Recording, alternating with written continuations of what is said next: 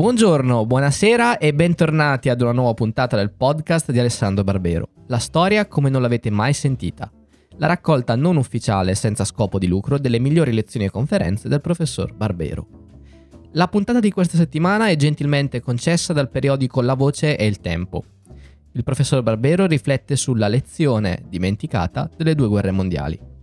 La conferenza è stata registrata nel giugno 2019 presso il Santuario della Consolata per il ciclo La Consolata in dialogo con Torino. Buon ascolto!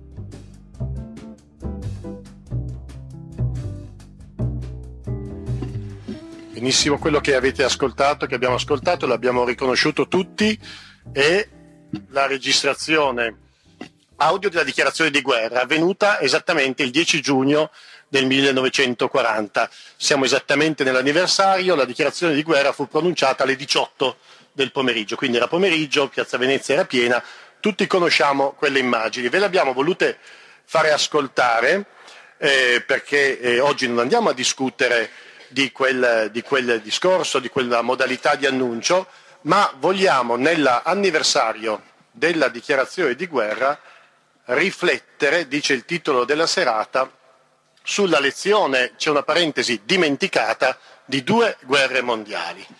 Lo facciamo con il professor Alessandro Barbero, cui diamo il benvenuto.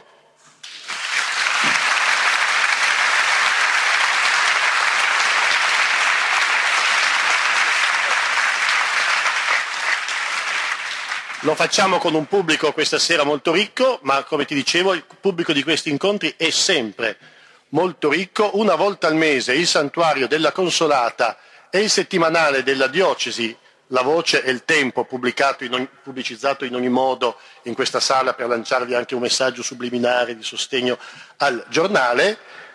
Una volta al mese il giornale e il santuario invitano la città a ragionare insieme su temi di attualità. Chi è stato i mesi scorsi conosce gli incontri sempre molto vivaci perché per metà prevendono un colloquio con il relatore e nella seconda metà consentono alla platea di porre domande Domande che anche questa sera potrete porre in forma scritta, fra circa mezz'ora, tre quarti d'ora al massimo. Vedrete alcune, alcuni eh, redattori della settimanale diocesana con dei foglietti delle biro, basta alzare un dito, si può scrivere una domanda, riconsegnarla, arriva qua al tavolo e viene letta, salvo proprio eh, domande difficili da leggere. Ecco. Ehm, questo è un santuario ricchissimo di testimonianze della guerra adesso avessimo luci accese verso l'alto vedremmo le lustrine, le, le spalline dei militari che hanno consegnato al santuario i pezzi della loro divisa, vedremmo nella galleria verso la sacrestia gli ex voto, tantissimi ex voto di guerra, molti di guerra, delle due guerre, di torinesi che hanno lasciato qua un segno di riconoscenza per la salvezza in molti casi preservata e anche hanno lasciato un segno della memoria di quello che è stata la guerra nella mente e nel sentimento dei torinesi. Ed è qui allora che discutiamo di guerra. Non è questo un incontro politico, non è un incontro geopolitico, ma un incontro di riflessione sulla lezione, quello che ci è rimasto da quella vicenda storica che ha occupato l'Europa per 30 anni, dal 1914, inizio della Prima Guerra Mondiale, al 1945, diciamo, fine della Seconda guerra mondiale. Chiediamo al professor Barbero, di, prima, nel suo primo intervento, di fare il professor Barbero, e cioè di aiutarci a, ad allineare le nostre conoscenze su queste due guerre. Siamo abituati a considerarle come due guerre, in realtà sono molto vicine, ebbero ragioni, cause differenti, soggetti in molti casi quasi sempre coincidenti ma schierati diversamente, significati e esiti differenti. Ci presenti le due guerre mondiali. Allora, dunque, eh, io ho, di solito cerco di stare in piedi, ma non sono sicuro che per l'acustica sia l'ideale, però forse sì. Vedo vigorosi segni di assenso, quindi mi sentite anche in fondo se sto d'accordo.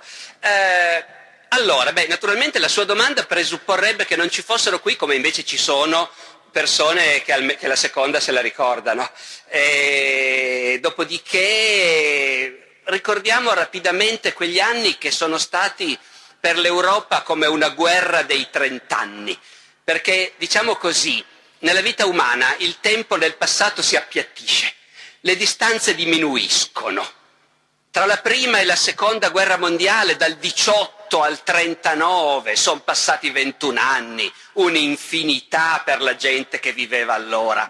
Adesso noi che siamo più lontani abbiamo più tendenza a dire ma in fondo, in fondo quei vent'anni sono sol- stati soltanto una specie di tregua e neanche tanto tregua perché in mezzo c'è stato di tutto, guerre civili, rivoluzioni. Oggi tendiamo a vederle come parte di un unico insieme.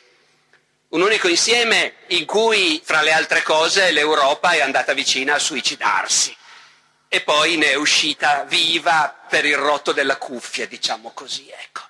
Allora, la prima guerra mondiale e secondo me, ecco, oggi parleremo, se, se, se, ne parleremo, parleremo di come i paesi europei e fra loro l'Italia sono precipitati in queste due guerre in un modo che a vederlo oggi fa rabbrividire.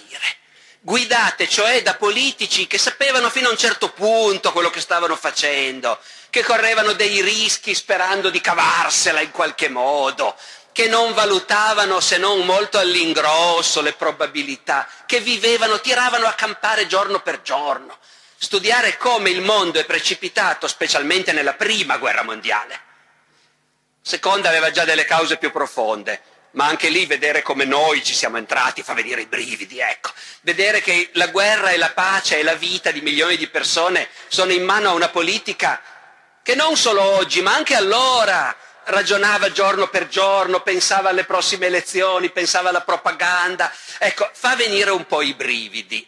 Dopodiché però una cosa dobbiamo chiarirci, quelle guerre sono scoppiate in un'Europa molto diversa da quella di oggi da un punto di vista.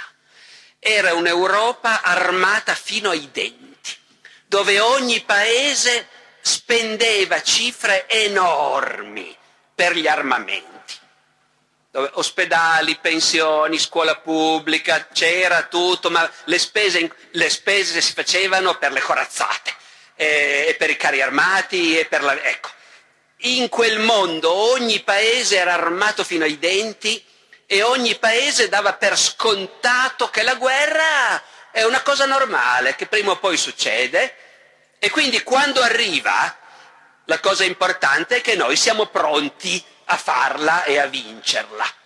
Questa a me sembra una differenza enorme rispetto all'Europa in cui viviamo dal dopoguerra a oggi. Perché l'Europa di oggi e l'Italia di oggi sono paesi che hanno delle forze armate, naturalmente, ma dove la spesa militare non è più in nessun modo quella che era abituale una volta e dove soprattutto ci si è abituati a pensare che delle guerre fra i paesi europei siano una cosa assolutamente inconcepibile. Questa differenza va tenuta presente. L'Europa è precipitata nella prima guerra mondiale e poi di nuovo nella seconda, anche se in quel momento specifico non la voleva nessuno la guerra. Però erano tutti d'accordo che prima o poi ci sarebbe stata ed erano pronti a farla. Prima guerra mondiale scoppia, lo sapete, per, eh, in circostanze che raccontarle oggi suonerebbero molto familiari. Aspetta che mi metto un orologio perché su questi argomenti io rischio di giocarmi tutti i miei tre quarti d'ora su questa sola domanda. In circostanze che a noi oggi suonerebbero molto familiari, in seguito a un atto di terrorismo internazionale.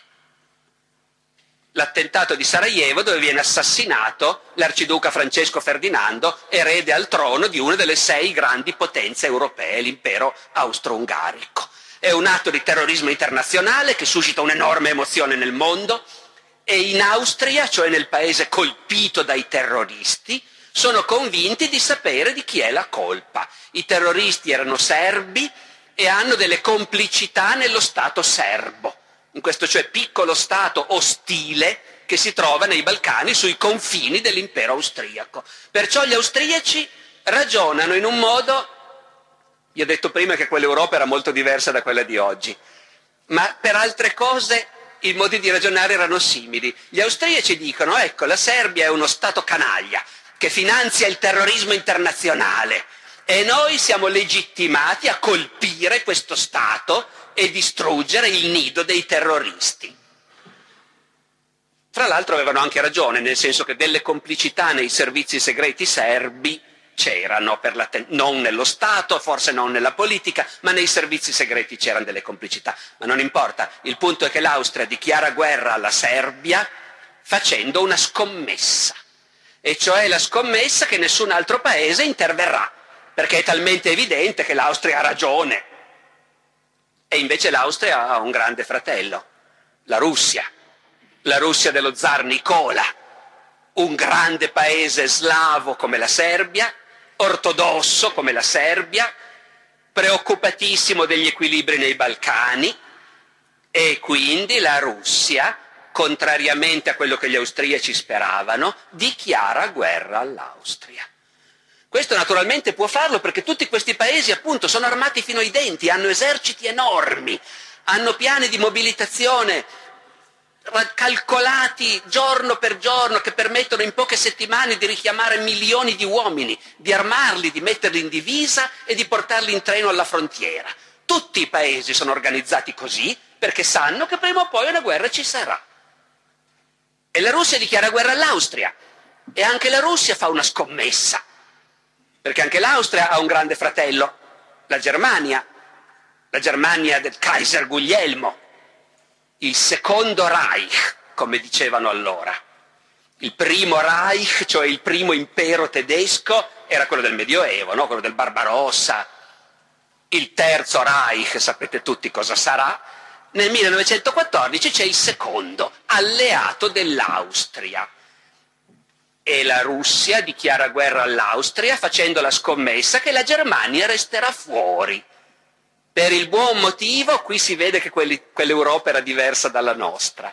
Contavano ancora in quell'Europa certe cose che oggi non esistono più. Il buon motivo è che il Kaiser Guglielmo di Germania e lo zar di Russia Nicola erano cugini primi, amichetti fin da bambini, si chiamavano reciprocamente Nicky e Willy, e quindi Nicky, lo zar di Russia, spera che suo cugino Willy, l'imperatore di Germania, non gli dichiari guerra. Si scambiano telegrammi per qualche giorno in inglese, firmandosi Nicky e Willy, con Nicky che dice a Willy, ma tu capisci, io devo difendere la Serbia, questo piccolo paese innocente, ingiustamente aggredito, e Willy che dice a Nicky, ma tu capisci, io sono alleato dell'Austria, se voi dichiarate guerra all'Austria, ecco. Poi dopo qualche giorno Willy dichiara guerra a Nicky. Ma Willy dichiara guerra a Nicky anche perché la Germania è armata fino ai denti, è diventata la più grande potenza industriale del mondo. Però il mondo è ancora in mano alla seconda potenza che la Germania ha appena sorpassato, la Gran Bretagna. La Gran Bretagna ha la più grande flotta del mondo, domina i commerci del mondo, ha le colonie, la Germania non ha niente. La Germania è decisa a diventare la prima potenza del mondo e sa che se ci sarà bisogno lo farà facendo la guerra. In Germania da anni escono libri scritti da generali tedeschi che si intitolano La prossima guerra. Poi in quel momento lì non la vorrebbero la guerra mondiale, vorrebbero farla solo contro la Russia, ma la Russia ha un alleato, la Francia, che ha una gran paura di questa Germania in espansione e quindi anche la Francia entra in guerra. A questo punto su sei potenze europee, quattro sono in guerra. La Russia e la Francia contro la Germania e l'Austria. Rimangono fuori l'Inghilterra, cioè la prima o la seconda delle potenze mondiali, e l'Italia, che è la più debole delle sei potenze europee.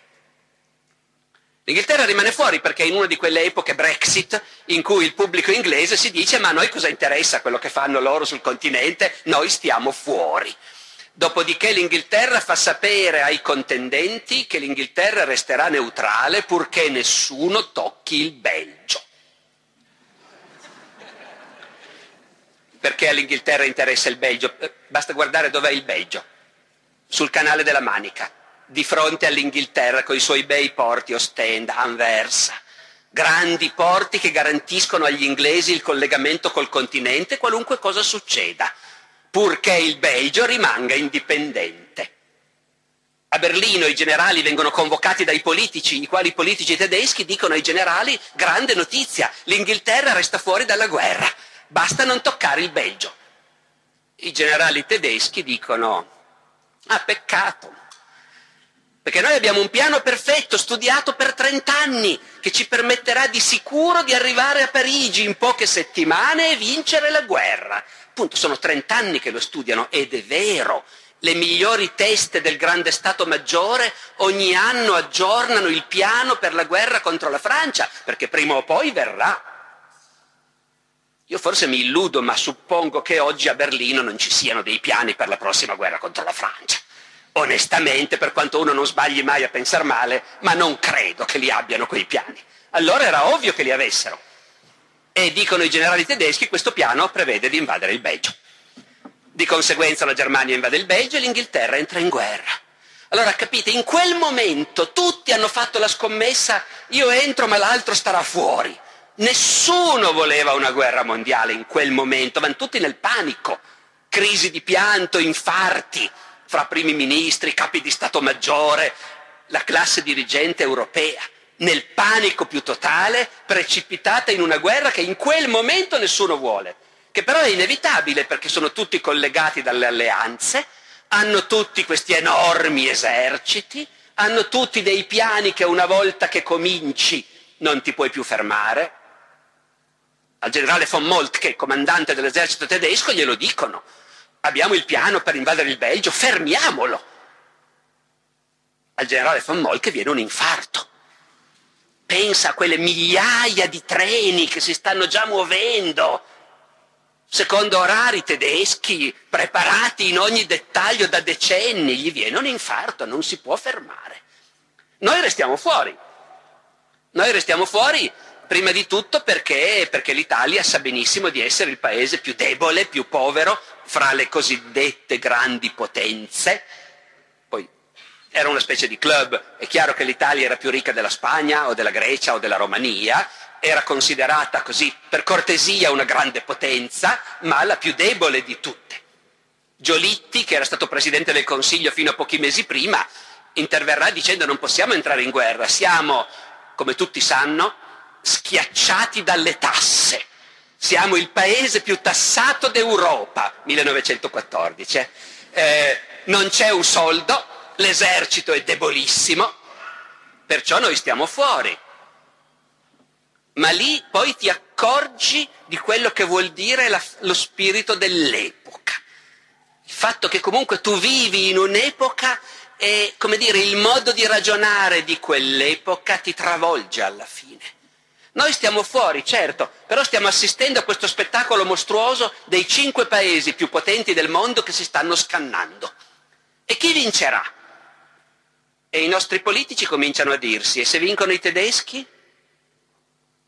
E non gli piace l'idea di un mondo dominato dai tedeschi, che hanno questa immagine appunto di militaristi che da tempo hanno fatto capire che loro vogliono dominare il mondo Perciò pian piano si comincia a dire ma noi, a noi non conviene che vincano i tedeschi, un mondo dominato dai tedeschi a noi non sta bene e fin lì uno può anche capirli. Dopodiché si dice beh ma allora tanto vale dare una mano a sconfiggerli, tanto più che potremmo guadagnarci qualcosa. E lì c'è l'altro aspetto. Noi viviamo in un'Europa occidentale dove dal 1945 a oggi le frontiere non le ha toccate nessuno. Loro vivevano in un mondo dove era naturale, perché era stato naturale per secoli, che la gloria e la potenza di un sovrano, di un governo, di un paese dipendeva anche dal fatto di allargarsi, di vincere guerre e a conquistare nuovi territori, nuove province.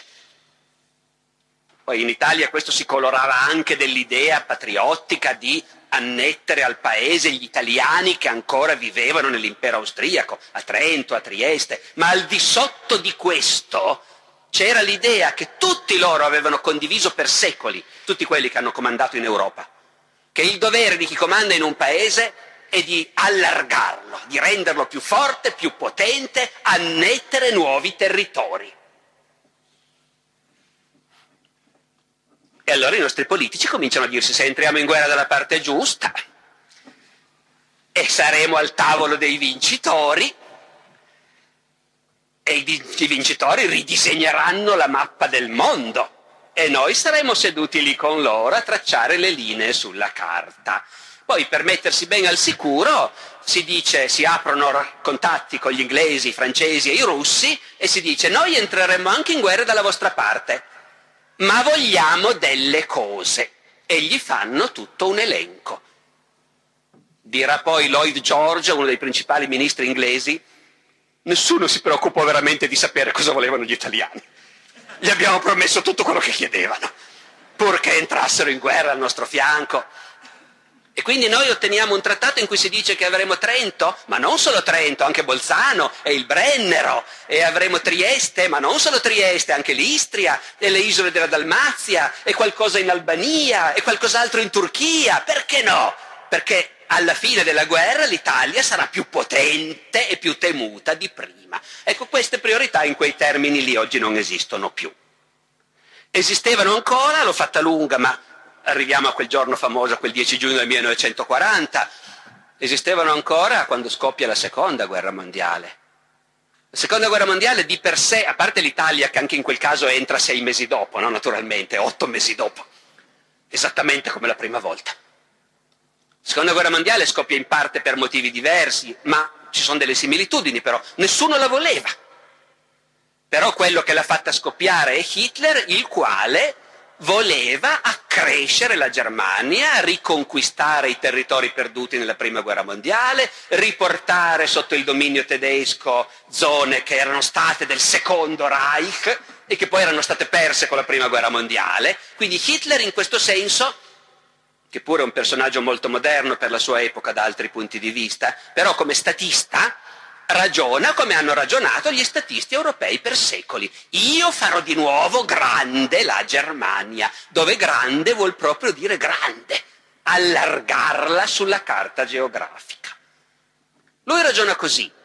Gli altri no, gli inglesi, i francesi, anche i russi di Stalin ne farebbero volentieri a meno, nessuno la vuole più un'altra guerra, neanche Hitler la vuole, ma fa anche lui una scommessa la scommessa, cioè, che siccome gli altri, gli occidentali smidollati, gli inglesi, i francesi, hanno paura di un'altra guerra, mi lasceranno prendere quello che voglio senza opporsi.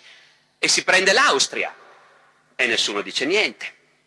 E si prende la Cecoslovacchia e nessuno dice niente. A quel punto si prende la Polonia e rimane molto stupito quando sulla Polonia gli inglesi e i francesi gli dicono guarda no, hai esagerato una volta di troppo. Quanto a noi, l'Italia, siamo alleati fedelissimi di Hitler. C'è il patto d'acciaio. Ma non entriamo in guerra. Perché siamo troppo deboli, troppo poveri, oppressi d'Italia. Oppressi d'Italia se non lo dicono perché c'è il regime e certe cose ufficialmente non si devono più dire. Però non entriamo in guerra perché il paese è esausto, non c'è un soldo. Mussolini le sue guerre le ha già fatte, la guerra d'Etiopia, la guerra di Spagna, ha speso una quantità di soldi terrificante, non c'è una lira. E l'esercito, le forze armate, dato che non c'è un soldo, non sono all'altezza di entrare in guerra. Perciò noi stiamo fuori e anzi si legge nel diario di Ciano, ministro degli esteri e genero di Mussolini, che quando loro capiscono che i tedeschi sono decisi a attaccare la Polonia, a, a scommettere un'altra volta, a rischiare un'altra volta la guerra mondiale, Ciano e Mussolini sono sconvolti, dicono ma questi fetenti ci hanno fregato, ci avevano garantito che non volevano scatenare una guerra e invece adesso lo fanno. Però noi siamo legati a doppio filo, c'è un'alleanza, i nostri giornali esultano di entusiasmo per la causa tedesca e insultano ogni giorno il Corriere della Sera, la stampa, le potenze democratiche l'Inghilterra, la Francia, vili, ignobili, che negano ai popoli giovani il loro spazio. Dopodiché, perché poi ci entriamo in questa guerra sei mesi dopo? In cassa non c'è un soldo neanche sei mesi dopo, neanche il 10 giugno del 40, gli aerei continuano a essere arretrati, i carri armati peggio che mai, perché non si è spesa una lira, tanto per cambiare, perché non c'è una lira da spendere per quello. Però entriamo in guerra perché siamo convinti che la guerra è già finita i tede- quando i tedeschi sconfiggono la Francia, Mussolini, Ciano, la classe dirigente, il re, la classe dirigente italiana si dicono, ecco, Hitler ci ha azzeccato un'altra volta. Non solo si è mangiato la Polonia, ha anche abbattuto la Francia, l'Inghilterra, poveraccia, cosa vuoi che faccia? La Russia sta fuori, neutrale. Quindi la guerra è finita. Entriamo molto in fretta dal diario di Ciano per prendere la nostra parte di bottino. Questo è come ragionava la gente che governava l'Italia nel 1940, ecco. Ma anche quelli del 14, l'avete visto, non è che fossero tanto diversi, erano gente un po' più raffinata, non usava la parola bottino, ecco. Ma però più o meno il modo di ragionare è quello. E quindi noi ci entriamo facendo la scommessa che la guerra sia finita, praticamente. E invece non è finita. Vabbè, tu volevi anche che io ricordassi com'era finita la prima, ma lo sapete, eh, che hanno perso poi la Germania e l'Austria. Noi la scommessa l'abbiamo fatta giusta in quel caso lì. Siamo entrati in guerra dalla parte dei vincitori. Peccato che la guerra, anziché finire subito col nostro intervento, è durata altri tre anni e ci è costata 600.000 morti, ma questi sono dettagli naturalmente.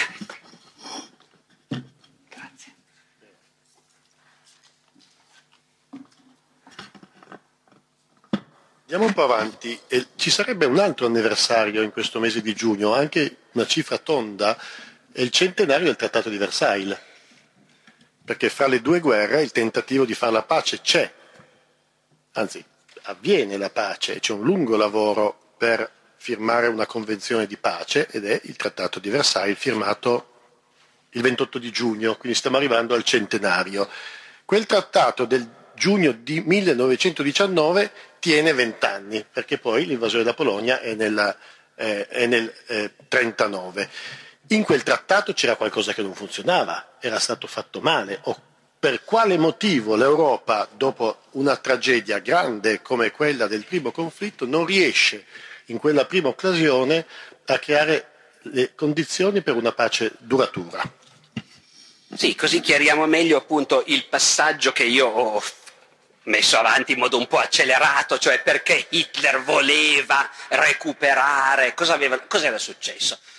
In buona sostanza, la prima guerra mondiale finisce nell'autunno del 1918 con la Germania e l'Austria che stanno ancora tenendo testa e eh? gli austriaci sono sul Piave e i tedeschi nell'estate 18 sono in Francia. Tutta la guerra si è combattuta sul territorio dei loro nemici. Però però sono entrati in guerra gli Stati Uniti. Gli Stati Uniti che nel 1914 nessuno pensava che fossero il paese più potente del mondo, anche lì la cecità della classe dirigente europea è notevole.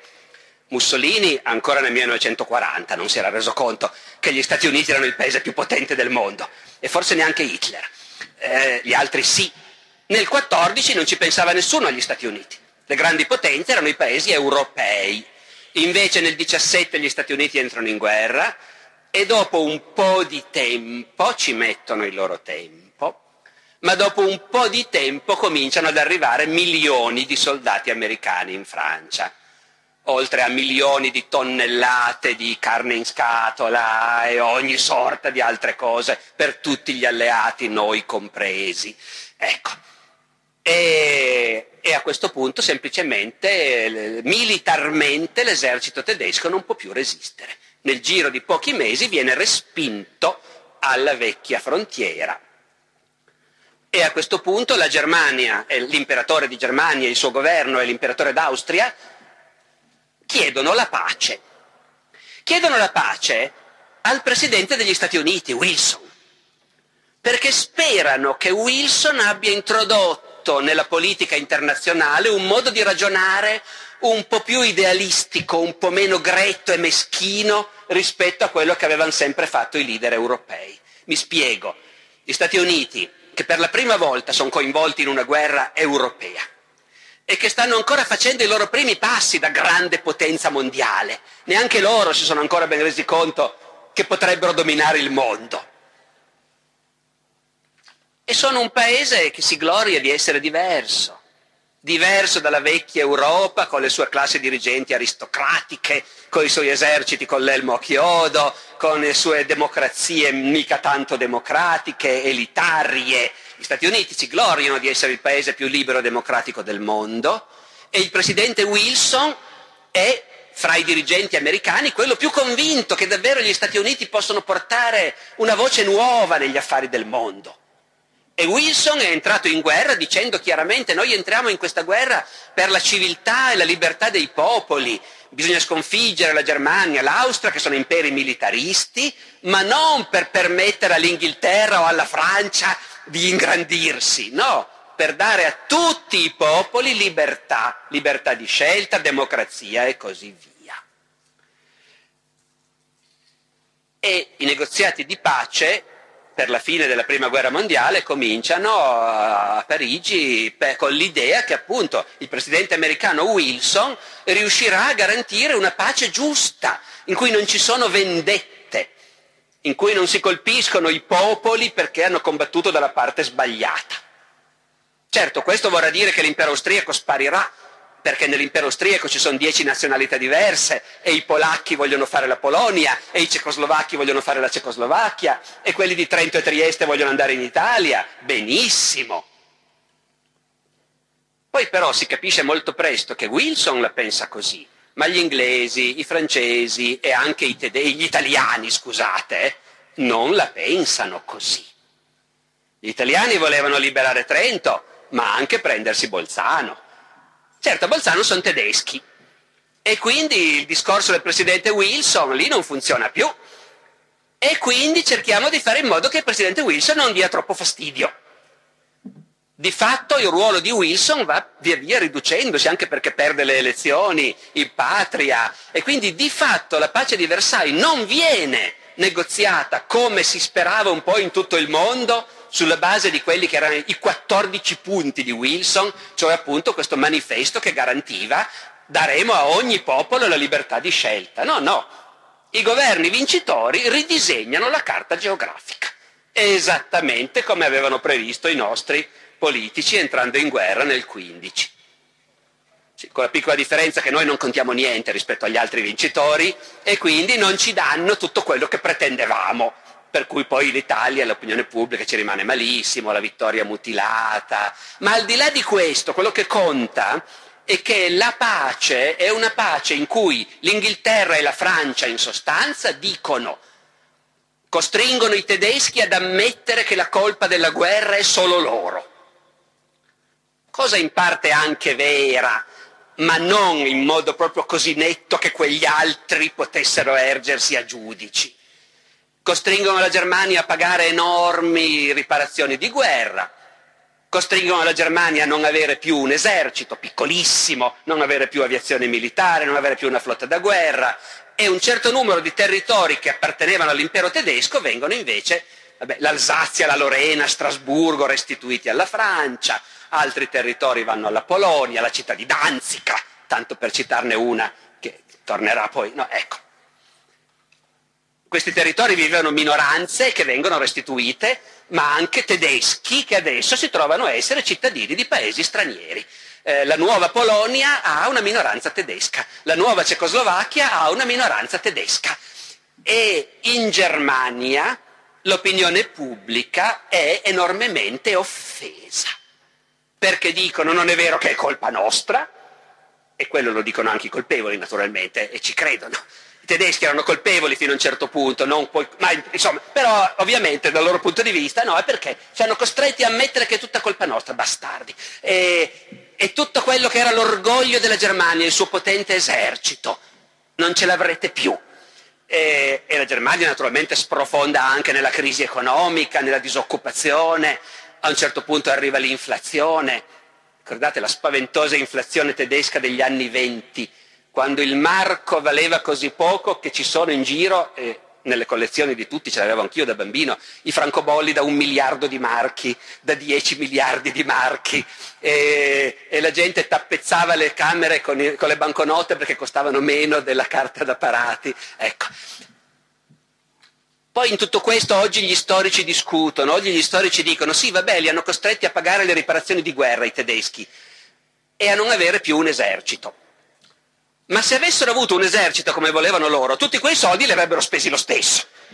E quindi alla fine non è vero che era poi così pesante, c'è tutto un dibattito, perché sapete, in storia non si finisce mai di andare a rivedere le cose e provare a vederle anche da un altro punto di vista.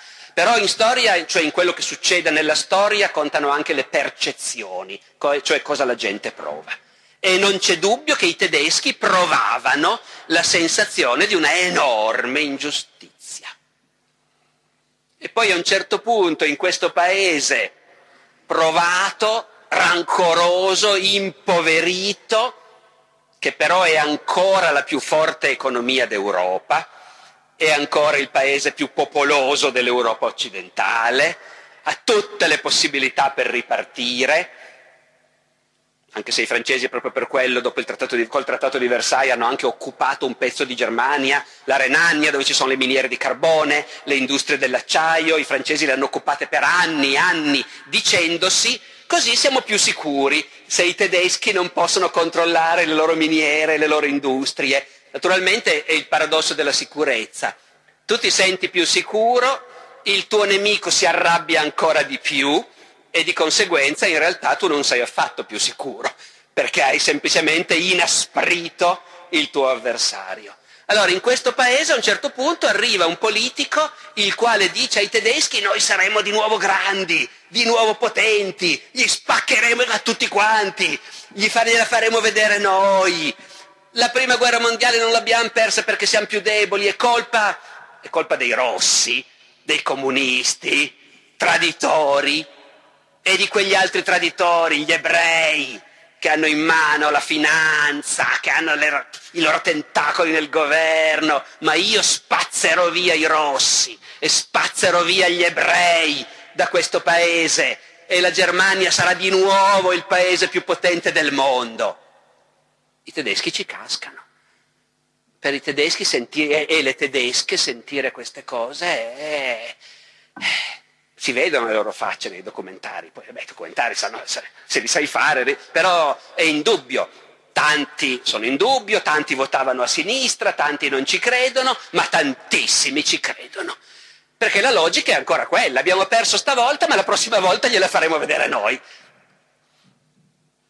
Poi naturalmente Hitler, che non è, come dire, è difficile dire se abbia dei momenti di pazzia ogni tanto, ma ma non è così pazzo da dire adesso rifacciamo la guerra contro tutto il mondo e la rivinciamo. Hitler appunto giocherà a dire le cose che il trattato di Versailles ci ha tolto ce le riprendiamo un pezzettino per volta e, e il mondo è talmente vigliacco che non oseranno far niente. Ecco appunto quella scommessa di cui parlavo prima. Quindi sì, ecco perché anche se il periodo di pace fra la prima e la seconda guerra mondiale dura vent'anni, e le due guerre invece sono durate soltanto cinque anni e sei anni l'una, no? Ecco.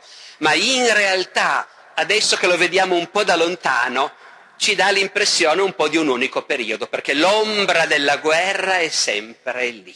Per anni dopo la prima guerra mondiale tutti vivono nel ricordo, nell'incubo della prima. Per anni tutti pensano continuamente ai morti, alle celebrazioni, ai mutilati da mantenere, alla vittoria da celebrare oppure alla sconfitta da piangere e intanto aspettiamo la rivincita. E poi, e poi negli anni 30 il clima cambia. Non si pensa più tanto a ricordare la prima, ma a preparare la prossima. Negli anni 30 che la guerra arrivava era evidente a tutti. Poi tutti, come sempre succede, sperano anche se sei così lucido da vedere che arriva, una parte di te naturalmente, siccome il futuro non lo può prevedere davvero nessuno, allora negli anni 30 tutti speravano che non arrivasse, però la vedevano arrivare. E i governi che avevano dei soldi da spendere li spendevano per far progettare nuovi aerei da caccia, per far progettare nuovi carri armati e cose di quel genere. Lo fa anche Mussolini per qualche anno finché appunto non comincia a spendere i soldi per la guerra d'Etiopia e la guerra di Spagna e per qualche anno da noi non progettano più nuovi aeroplani e nuovi carri armati, che poi appunto si vedrà poi quando entreremo in guerra, insomma, ecco. Bene, allora è il momento dei foglietti. Ci sono due colleghe giornaliste munite di foglietti e biro, si mettono qui e chi di voi desidera porre una domanda o anche fare un'osservazione la mette per scritto e arriva subito qua e noi la giriamo al nostro relatore. Nel frattempo però una terza domanda la possiamo porre ancora di qua. Sempre date, sempre date. La prima guerra mondiale finisce con la eh, conferenza di Versailles, ma finisce anche con la nascita delle Nazioni Unite, che sono un frutto, un frutto direttamente collegato all'esito di quel conflitto, cioè il tentativo di regolare con meccanismi di cooperazione vicende che erano invece finite con una guerra. La seconda guerra mondiale finisce invece con la nascita delle alleanze militari, la Nato e il patto di Varsavia nel 1949 e nel 1955. Eccoci. Ma nel 1957 i paesi europei fondano la comunità europea, di nuovo come tentativo di mai più ripetere eh, la vicenda bellica. Ecco, le lezioni, la lezione che arriva dai conflitti e che scaturisce in entrambi i casi in un grosso progetto di cooperazione, oggi non è messa in discussione nella sua sostanza, ma è messa pesantemente sotto critica. Possiamo parlare di una lezione che sta un po' svanendo? In realtà è un insieme di lezioni, perché poi oltretutto tu non hai menzionato l'ONU, ma anche la nascita dell'ONU alla fine, prima ancora della fine della seconda guerra mondiale, è come dire un'altra cosa su cui c'è da riflettere perché ci sono delle lezioni da imparare. Certo, qual è, qual è il punto? Eh, da un qualche secolo nella storia Euro, d'Europa si è oscillati fra il dire tutti i paesi europei sono comunque fratelli, sono membri di un'unica comunità, di un'unica civiltà. Se si fanno la guerra se la fanno in modo civile, rispettando certe regole. Questa è una cosa che è nata, direi, sostanzialmente nel Seicento, alla fine della guerra dei trent'anni. Sapete, la guerra dei trent'anni 1618-1648, sembra quasi la prima metà del Novecento, no? tre secoli prima, è quasi la stessa cosa. La guerra dei trent'anni nella prima metà del Seicento è l'ultima grande guerra di religione, l'ultima grande guerra che spacca l'Europa fra cattolici e protestanti. Ora, sovrani cattolici e sovrani protestanti fino a quel momento non si consideravano colleghi che magari possono litigare e quindi farsi la guerra, come si era sempre fatto, ma che però si rispettano. Con l'arrivo della riforma protestante l'Europa si era davvero spaccata. Per qualche generazione nel mondo cattolico i sovrani protestanti non erano considerati come interlocutori con cui magari hai dei dissapori, ma con cui comunque parli. I sovrani protestanti erano eretici destinati all'inferno con i quali non si parlava e non si negoziava. Oggi noi abbiamo, che ne so, il mito della regina Elisabetta I, protagonista di tanti film e sceneggiati, no? La grande Elisabetta. Ma nell'Italia del suo tempo Elisabetta era considerata, e il Papa lo dichiarava ufficialmente, eretica, fautrice di eretici, dan- anima dannata, falsa regina, usurpatrice, con i sovrani dell'altra parte non solo non si trattava, ma era perfettamente legale cercare di farli ammazzare, mandare gli attentatori, gli assassini, organizzare congiure nel loro regno. Dopo la fine della guerra dei trent'anni questo non si fa più. Per quanto violenti possano essere gli scontri, i conflitti di interesse fra i paesi europei, che si fanno la guerra continuamente, però la guerra si fa in modo civile. La guerra si fa in modo civile, non si ammazzano i prigionieri, si cerca di non far troppo danno ai civili, eh, non ci sono torture, atrocità, nessun sovrano penserebbe di far ammazzare, il, nemmeno Napoleone, gli inglesi non cercano nemmeno di farlo ammazzare, di abbatterlo sì. Poi quando lo prendono non, gli, non lo ammazzano neanche, lo mandano a Sant'Elena.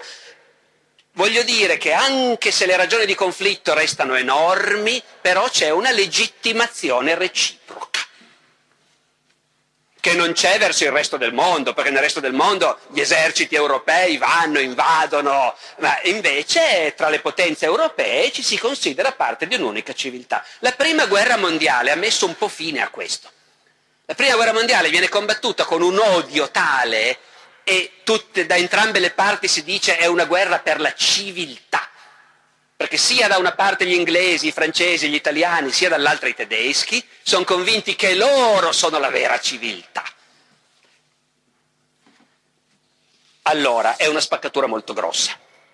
Dopo la prima guerra mondiale, la politica dice non deve più succedere una roba del genere, bisogna a livello mondiale e non più solo europeo, bisogna creare un organismo in cui tutti i paesi si incontrano, discutono, risolvono i problemi. Nasce la società delle nazioni.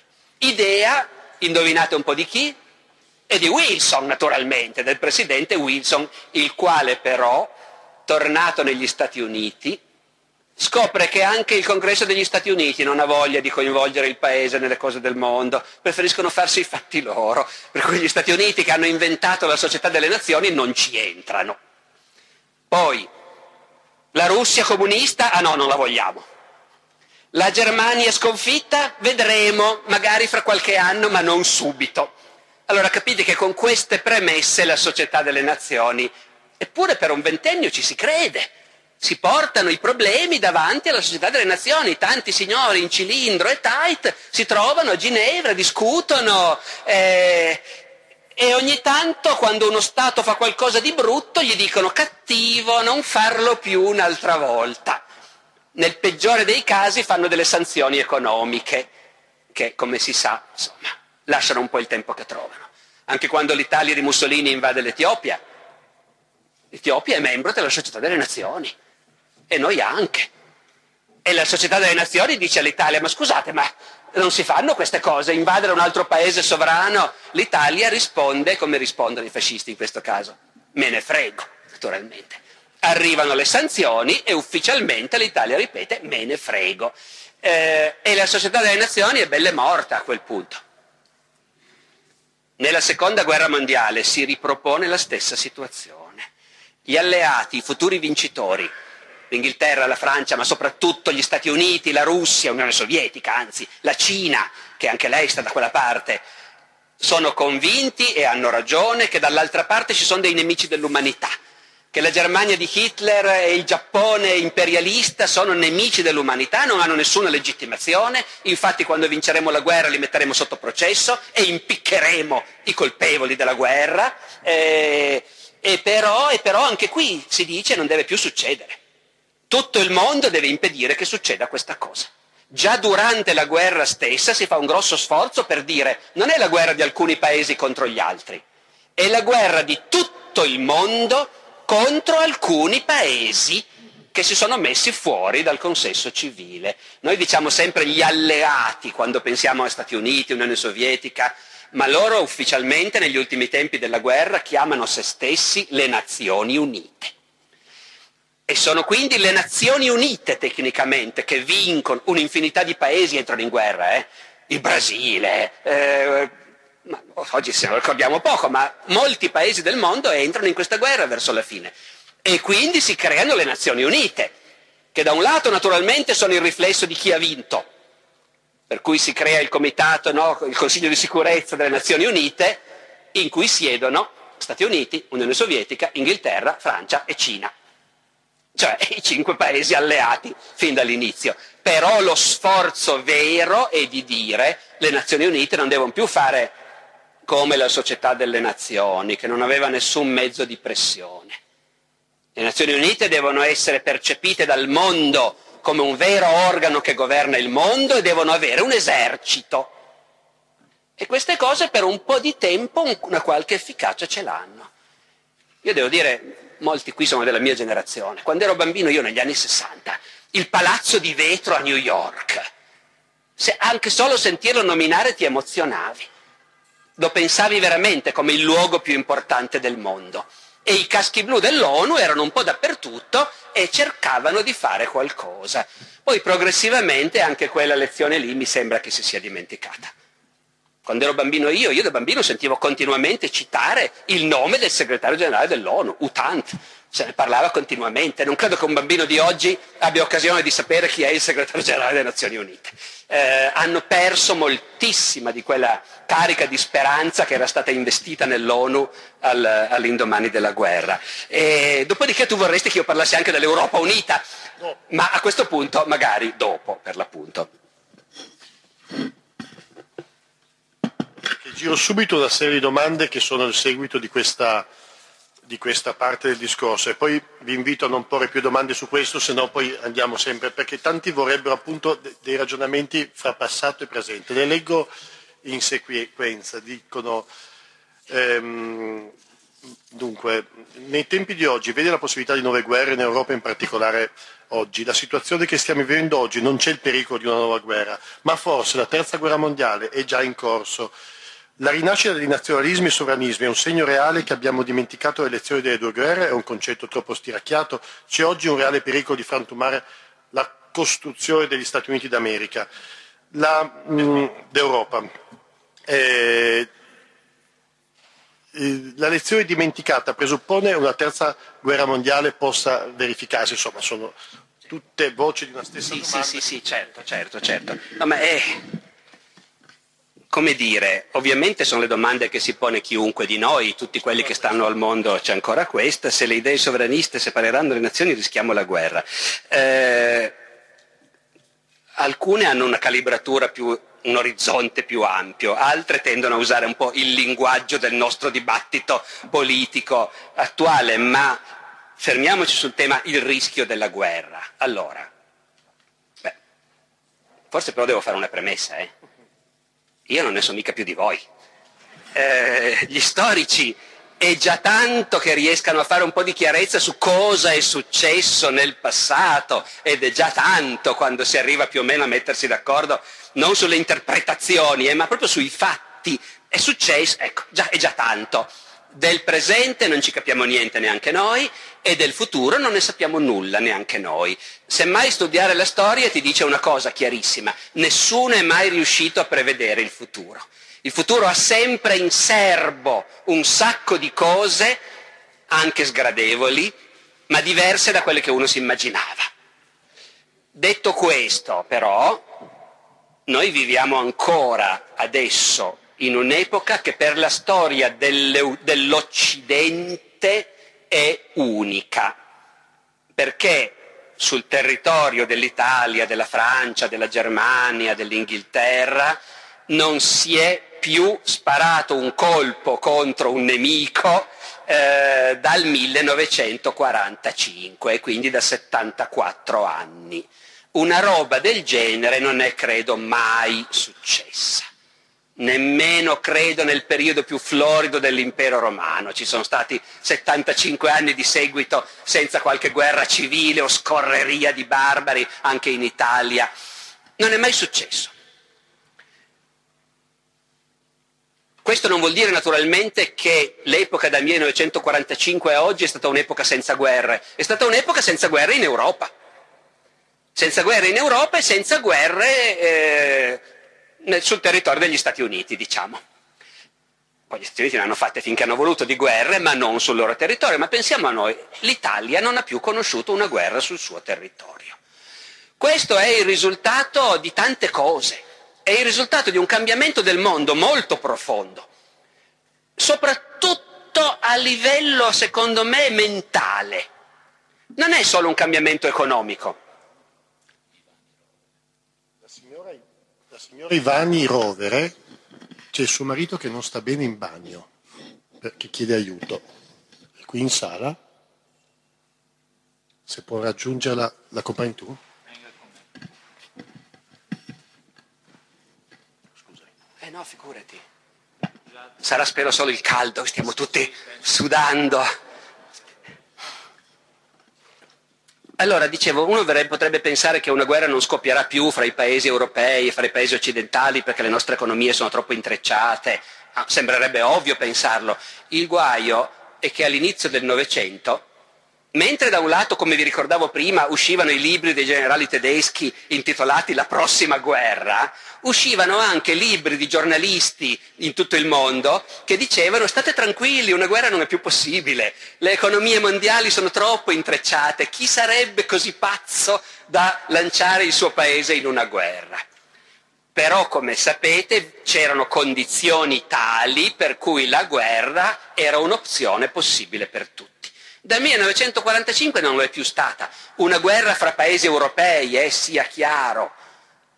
Perché già i nostri vicini francesi hanno avuto la guerra del Vietnam la guerra in Algeria e poi qualche guerricciola in Africa ogni tanto più su piccola scala. Ecco, ma però una guerra fra paesi europei è diventata impensabile semplicemente perché davvero le classi dirigenti e i popoli di tutta Europa hanno smesso di pensare che fosse possibile. Non è possibile. E se non è possibile non sei neanche preparato a farla.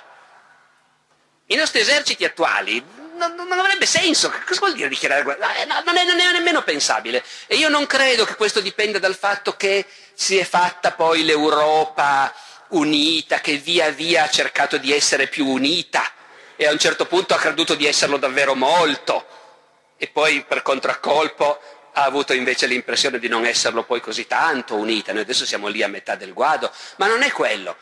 Paesi, una guerra fra, paesi, fra l'Italia e la Francia, supponiamo, o fra la Germania e l'Inghilterra, era una cosa totalmente impensabile già dal 1950, non era più possibile una cosa del genere. Questo non vuol dire che fra cent'anni non potrebbe succedere, ma oggi non c'è assolutamente niente che ci renda più vicini a un conflitto come sono state le guerre mondiali. Ecco. Noi abbiamo avuto l'enorme fortuna di vivere in questo periodo, in questi luoghi. È chiaro che se invece vivi in Africa, tutta questa delizia di questo periodo ecco, è tutta un'altra cosa, evidentemente. Quindi io credo che appunto l'ansia della terza guerra mondiale è una cosa comprensibile perché esseri, noi tutti viviamo sempre nell'ansia del, del, del futuro. Non sappiamo cosa succederà e ovviamente nei momenti di pessimismo ci immaginiamo il peggio. Però qui secondo me davvero soccorre il fatto che eh, se succede qualcosa di brutto non è mai quello che tu credevi. E quindi magari succederanno delle cose brutte in futuro, anzi di sicuro prima o poi, ma non secondo me la terza guerra mondiale. Quello è un modo di funzionare del mondo che non mi sembra più pensabile. Poi, per carità,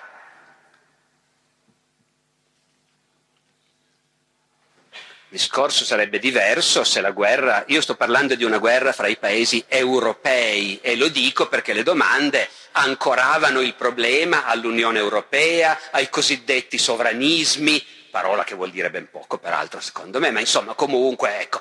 Eh, che poi nell'arco delle nostre vite, almeno di quelle dei più giovani qui, non ci sia in futuro una guerra fra gli Stati Uniti e la Cina, quello davvero nessuno può saperlo.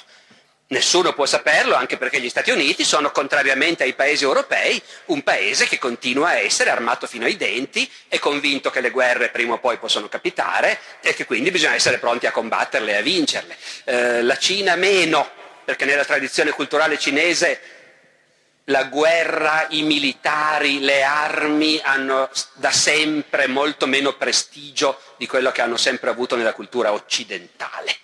Cultura occidentale è una cultura che ha sempre esaltato la guerra, gli eroi di guerra, i grandi generali, le vittorie. E la cultura cinese no, molto meno.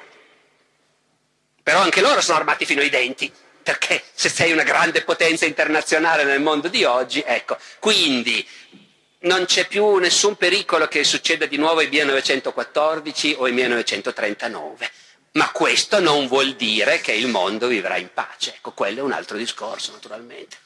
Chiedo ancora scusa alla signora Schipani Rovere. C'è. Chi è? Niente di grave. Niente di grave, ma bisogno solo di aiuto. Eh, allora, abbiamo tantissime domande. Dobbiamo affrontarne il più possibile. Non è che l'argomento di stasera porta no, un po' no, male. Eh? No, no, no, no, ma non c'è niente di... non c'è nessuno. È la stessa di Sono una persona che ha bisogno di aiuto, ma non c'è niente di eh, grave, non sta succedendo niente di particolare. Eh, dato che hai citato la Cina, c'è una domanda sulla Cina. Dobbiamo essere un po' succinti perché ne abbiamo tante. Alcune le, le pennelliamo, altre le approfondiamo.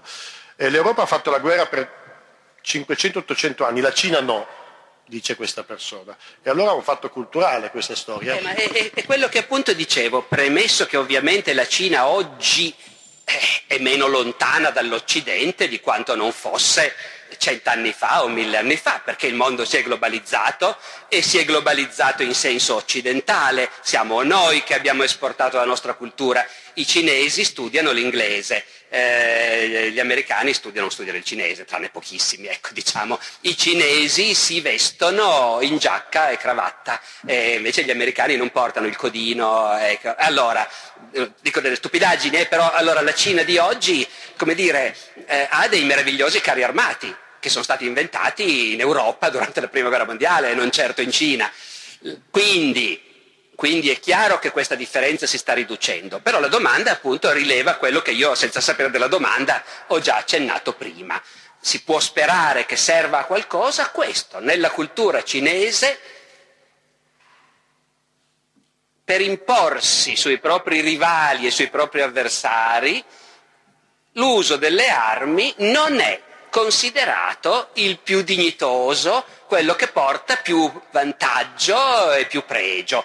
Ovviamente questo non vuol dire che i cinesi non abbiano mai fatto la guerra, la facevano anche loro, ma vuol dire che nella loro cultura gli uomini che diventavano il grande non erano Alessandro Magno, vincitore della guerra con la Persia, Carlo Magno, vincitore di innumerevoli guerre, Federico il Grande, voglio dire, da noi quelli che diventano il Grande o il Magno nella nostra cultura sono i grandi generali che stravincono le guerre. Nella cultura cinese non è tanto così. Eh, del resto una cosa banalissima ma simbolica perché parliamo di quello e non sappiamo quanto poi conti, eh? ma un po' conta. Nella nostra cultura, appunto, le armi hanno sempre avuto un prestigio, un pregio. In Cina l'idea delle armi è considerata con tale ripugnanza dalla loro cultura tradizionale che a tavola ti portano il cibo già tagliato a pezzettini e usi le bacchette per prenderlo, perché l'idea di vedere un coltello, cioè una cosa tagliente, a tavola fra persone civili, agli occhi dei cinesi sembra una roba appunto da barbari occidentali è una cosina simbolica, poi hanno anche loro i loro bravi carri armati, ripeto naturalmente. Però queste differenze ci sono e vuol dire che nella cultura politica dei cinesi se io voglio impadronirmi dell'Africa, mi impadronirò dell'Africa grazie alla mia abilità politica, ai negoziati, agli investimenti eh, e non necessariamente progettando di invaderla e conquistarla mentre invece gli europei, quando in passato hanno voluto impadronirsi dell'Africa, non gli veniva in mente nient'altro se non invaderla con gli eserciti e conquistarla. Ripeto, non è che siamo a due estremi, ma la differenza nelle due tradizioni esiste, quindi speriamo in bene. Ecco. C'è un blocchetto di domande che ha a che fare con la Chiesa cattolica. Il ruolo della Chiesa cattolica nel periodo delle due guerre più sviluppato. Nella prima guerra mondiale i cattolici italiani sono neutralisti e il Papa leverà la sua voce contro l'inutile strage. Nella seconda guerra mondiale come si esprime la Chiesa? Questa è una domanda. Si chiede di presentare il ruolo dei papi Benedetto XV e Pio XI. E poi c'è un interlocutore che ci cita un passaggio di un testo di Vittorio Messori che cito, virgolettato. L'intervento italiano contro gli imperi centrali qui stiamo parlando del primo conflitto, fu sollecitato dalla massoneria che si oppose, fra l'altro, a ogni possibilità, che pure era concreta, di armistizio separato con l'Austria-Ungheria. Il duplice impero doveva essere distrutto in quanto marchiato come un bastone del clericalismo cattolico. Cosa ne pensa il professor Barbera? Su quest'ultima cosa lo posso dire tranquillamente perché non è responsabilità ovviamente di chi ha mandato il biglietto, ma di Vittorio Messori che lui cita. Io sono sempre ammirato da questi che pensano che la massoneria abbia questo strapotere nel mondo, possa far scoppiare le guerre, eh, non si capisce bene che vantaggi ne tragga poi alla fine perché non faccia anche tante altre cose la massoneria, visto che è così incredibilmente potente. Ma al di là di questo, al di là di questo il problema della, è una domanda di una complessità enorme, come vedete. Io provo a darvi alcune indicazioni di fondo di quello che a me sembra di aver capito. La prima cosa che dobbiamo aver chiaro è che, la Chiesa Catto- che nel mondo la Chiesa cattolica al tempo delle due guerre mondiali ha un peso, un prestigio molto minore di quello che ha oggi. Ben inteso anche oggi abbiamo visto che ogni volta che un pontefice cerca seriamente di impedire una guerra, per esempio, allora di colpo tutto quell'ascolto che sembrava avesse svanisce.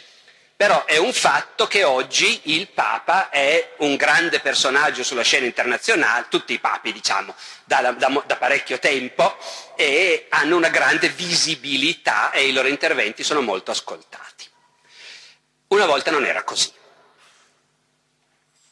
Una volta il prestigio e la parola, la parola del Papa era ascoltata soltanto nell'ambito del mondo cattolico e nel resto del mondo aveva pochissima attenzione e pochissimo spazio. E questo si può, anche, si può spiegare nell'insieme col fatto che per molto tempo la Chiesa ha tenuto una posizione, come dire, di ostilità a tutte le novità che stavano venendo fuori nel mondo. Sto parlando dell'epoca dalla Rivoluzione francese in poi. La Chiesa è stata contro la modernizzazione dell'Europa, è stata contro le rivoluzioni e non solo per i loro eccessi, per le teste che cadevano sulla ghigliottina, ma proprio perché pensava che fosse giusto che ci fosse il potere assoluto, i sovrani assoluti per grazia di Dio, i privilegi per i cattolici, che fosse giusto che gli ebrei e i protestanti non avessero diritti civili e diritti politici. Eh, la Chiesa quindi nel Settecento e nell'Ottocento è stata contro il liberalismo, contro i parlamenti, le elezioni, i partiti, contro tutto. E inevitabilmente ha perso prestigio. Ovviamente è sempre rimasta una grossa forza nei paesi cattolici, ma negli stessi paesi cattolici ha perso enormemente capacità di, di, farsi ascoltare. Pensate all'Italia, che era un paese profondamente cattolico nell'Ottocento, dove tutti, eh, o quasi tutti, gli estremisti, no, Garibaldi non era credente, ma un Cavour era cattolico, ma è morto scomunicato perché la Chiesa era contraria all'idea appunto di fare la guerra all'Austria già allora, di fare l'Italia unita e così via. Allora, sto ovviamente schematizzando al massimo, tuttavia non c'è dubbio che le persone, come dire, che si consideravano aperte, che cercavano, che pensavano al progresso, nell'Ottocento vedevano in sostanza la Chiesa e specialmente il Vaticano, non il clero che era assai complesso e composito anche allora, eh, ma la Chiesa ufficiale come una forza ostile a tutto quello che di buono e di nuovo si poteva cercare di fare nel mondo. E questo significa che appunto quando il Papa interveniva, la sua parola non aveva il peso che noi siamo abituati a pensare che la parola di un Papa possa avere. E così succede che quando eh, scoppia la prima guerra mondiale, il Vaticano effettivamente è, ass- è costernato giustamente per il fatto che la guerra in sé è una cosa spaventosa e quindi il Vaticano è contrario, questo è sacrosanto, ma poi in particolare è contrario all'idea che l'Italia entri in guerra contro l'Austria, perché l'Austria è un grande paese cattolico e l'Italia invece è un grande paese dove la gente è cattolica, però lo Stato è laico, perché l'Italia del 1914-15 è ancora l'Italia del risorgimento, laica, dove non c'è l'ora di religione a scuola, non ci sono i crocifissi sulle pareti de- delle scuole o, no, ecco, eh, o degli uffici pubblici, e dove non c'è stato ancora il concordato in buona sostanza. Il Vaticano non riconosce la monarchia italiana, eh, considera che il re se ne sta al Quirinale da usurpatore, ladro e, e ha più simpatia per l'Austria-Ungheria, che è un grande impero cattolico. E quindi quando scoppia la Prima Guerra Mondiale il Vaticano fa di tutto per cercare di evitare che l'Italia entri in guerra contro l'Austria. E, e il risultato è che in questo paese dove in realtà la gente è cattolica, ma anche i ministri sono cattolici in gran parte, poi quando scoppia la prima guerra mondiale il ministro degli esteri, cioè quando entriamo noi nel 15, il ministro degli esteri Sonnino invece è ebreo. E nel tentativo disperato di evitare che l'Italia entri in guerra, il Papa manderà anche Monsignor Boncompagni Ludovisi a fare il giro dei ministri cattolici dicendogli ma non vorrete mica seguire quell'ebreo traditore di Sonnino e precipitare l'Italia nella guerra. Questo risulta testuale eh, da varie testimonianze.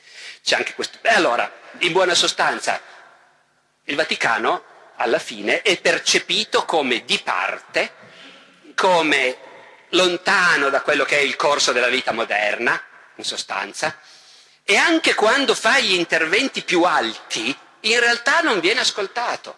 Perché quando Benedetto XV appunto si rivolge per la prima volta ai governi dei paesi in guerra invitandoli a cercare di fare una pace giusta, ma non gli rispondono neanche, non lo ascolta nessuno. E Benedetto XV rimane zitto ancora per un po'.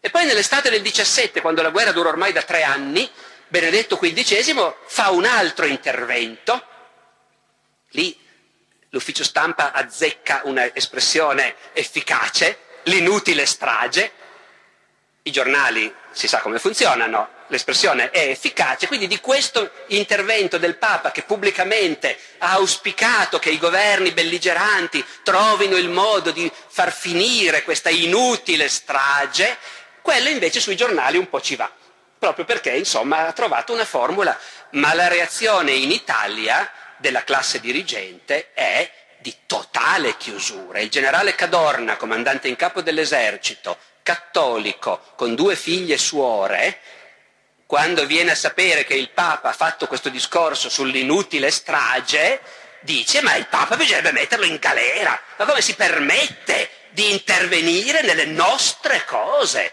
Noi stiamo facendo questa guerra e stiamo dicendo ai soldati da anni che è una guerra per la civiltà, benedetta da Dio, e il Papa viene a dire che è una inutile strage. Quindi c'è uno scollamento, c'è una solitudine, ecco, c'è una profonda solitudine del papato in quel mondo. Questa profonda solitudine fra le due guerre conosce una sua evoluzione ma faticosa.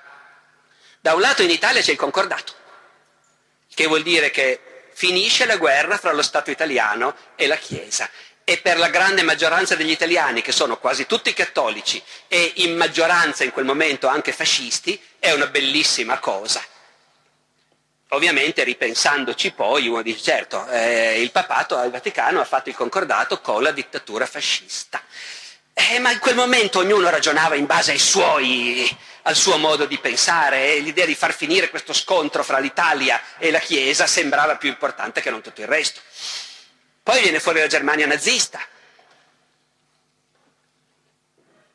E la Germania nazista è evidente fin dall'inizio in Vaticano che non è una bella cosa.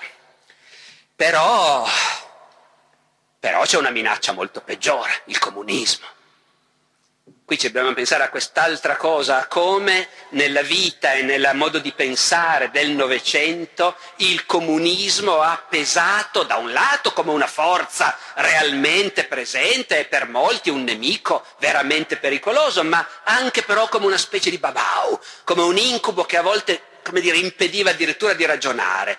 Il papato, e qui siamo ormai a Pio XI, eh, la Germania nazista non ci piace tanto però è un baluardo contro il comunismo e quindi fanno il concordato anche con Hitler. Poi però va detto che Pio XI nei suoi ultimissimi anni ci ripensa. Intanto pubblica un'enciclica mit brennender Sorge con dolore bruciante o con ansia bruciante in tedesco in cui dice della preoccupazione della Chiesa per quello che sta succedendo in Germania.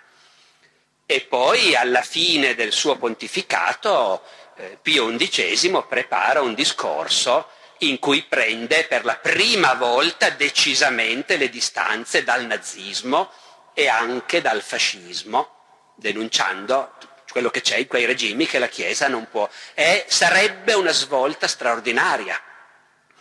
Ma Pio XI muore prima di pronunciare quel discorso e nelle sue stanze entra il segretario di Stato, Monsignor Pacelli, eh, grande fautore dei buoni rapporti con la Germania nazista, appunto in prospettiva anticomunista, e già nunzio apostolico a Berlino, e Monsignor Pacelli che diventerà Papa subito dopo, sarà Pio XII. E ben inteso, sia chiaro che quello che dico qua sono tutte cose dimostrate, eh, su cui sono state pubblicate ricerche, ci sono, è tutto documentatissimo. Monsignor Pacelli decide che quel discorso del Papa appena morto è un po' troppo forte e meglio per il momento non divulgarlo, è stato poi riscoperto molto, molto tempo dopo. E Monsignor Pacelli incarnerà ancora quindi una Chiesa prigioniera di una contraddizione, perché sa benissimo che la Germania nazista è iniqua, e anche sull'Italia fascista non è così entusiasta, però, però c'è da combattere il comunismo. E siccome questi qua combattono il comunismo, allora eh, bisogna restare equidistanti. Poi perseguitano gli ebrei, è orribile, facciamo di tutto per aiutare gli ebrei, però senza rompere formalmente. C'è la Polonia occupata, un grande paese cattolico dove succedono le peggiori atrocità. Cosa dobbiamo fare? Denunciare le atrocità tedesche in Polonia, rischiando peggio, oppure cercare di tenere tranquilli i tedeschi e stare zitti. ben inteso, era una situazione politica drammatica in cui nessuno avrebbe potuto guidare la barca della Chiesa essendo sicuro di non fare errori. Eh? Era una situazione in cui ogni giorno dovevi prendere decisioni. Però sta di fatto che le, gli uomini più avanzati della Chiesa di allora, penso a Don Mazzolari per esempio e altri, non sono contenti di come Pio XII cerca di appunto navigare senza prendere posizioni troppo nette. E, e c'è poco da fare. Intanto se il Papa che è venuto dopo Pio XII, Papa Giovanni, è stato subito chiamato il Papa buono, vorrà dire che quello di prima poteva avere tanti altri pregi, ma adesso scherzo e mi perdonerà la memoria di Pio XII, ma insomma. Ma al di là di quello, da Giovanni XXIII in poi, i papi, in un mondo che stava cambiando, hanno riconquistato una capacità di intervenire in modo attivo, propositivo, affrontando i grandi problemi e dicendo una parola che potesse, come dire, eh, servire al mondo. Problema del colonialismo, della fame. Della... E, e da allora, pian piano, i papi hanno ricominciato a essere tra i personaggi più importanti del mondo anche se non appunto i più potenti, perché si è visto che poi in realtà quando ci sono i grossi interessi in gioco non c'è Papa che riesca a impedire. Eh, Giovanni Paolo II aveva cercato di evitare gli interventi, eh, insomma, ecco. Adesso non c'è tempo per approfondire, mi piacerebbe poi in un altro momento capire quanto dei rapporti tesi che c'erano fra la Chiesa e lo Stato italiano all'inizio Novecento fossero ancora lo strascico di un Ottocento che aveva visto la Chiesa subire un'invasione militare, come era stata l'operazione risorgimentale, a seconda di come la venne letta, però alcuni la considerarono una liberazione, altri invece una annessione, e quanto quella Chiesa non soffrisse ancora la, eh, le politiche di esproprio che era avvenuto per tutto quello che apparteneva alla Chiesa, qui a Torino questo abbiamo un obelisco e probabilmente noi dovremmo, non sono io lo storico, dovremmo forse raccontare l'inizio del Novecento avendo tempo, allargando lo sguardo al contesto nel quale le posizioni erano così contrapposte. O, o sbaglio? Qualcosa su questo perché non sbagli affatto, nella mentalità dell'epoca naturalmente era così, è chiaro eh, i papi si consideravano prigionieri in Vaticano e come dicevo appunto pensavano che i Savoia fossero dei ladri entrati con la violenza a casa loro, però, però bisogna anche stare attenti perché che, che, potessero dire allora altri poi hanno detto altre cose. E, ehm, la Chiesa non ha subito nessuna invasione, lo Stato della Chiesa è stato invaso, ma io su quello mi permetto di avere lo stesso giudizio di Paolo VI, il quale disse è stata la provvidenza che ci ha liberati dallo Stato della Chiesa. Perché la Chiesa non è fatta per governare uno Stato, ecco, è un'altra cosa. Era solo per storicizzare, senza, certo. senza, valutare. Allora, ci sono ancora tante domande.